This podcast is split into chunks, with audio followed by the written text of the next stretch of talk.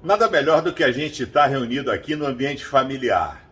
Estamos aqui eu, Naná, Gui, meus netos, Marias, e perguntei ao meu genro qual o seu versículo predileto. Ele disse: não é o versículo, é a história. E aí ele cita, na verdade, são duas histórias. Então eu vou fazer dois pensos em um, hein? Ah, quando ele fala de Tomé, né? Que Tomé ele não acreditou naquilo que os, os amigos falaram. Pedro viu Jesus ressurreto, João, Maria. Mas Pedro disse, só, ah, Tomé disse, só vou acreditar quando tocar na ferida.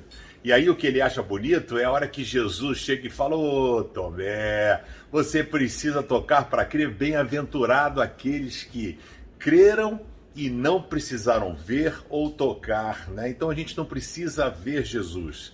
Nós precisamos crer na presença dele na nossa vida. E o outro foi aquele ladrão da cruz, que deve ter sido uma das mortes mais bonitas, né? Ou seja, toda morte não é bonita, né? Mas pelo menos o cara subiu de mãos dadas com Jesus, porque ele diz: Jesus, lembra-te de mim quando entrares no teu reino. Jesus disse: Hoje mesmo estarás comigo no paraíso. Você tem essa certeza? Se, que se a morte chegar até você, você tem a certeza para onde você vai? Para onde vai a sua alma? Será que você também será recebido por Jesus?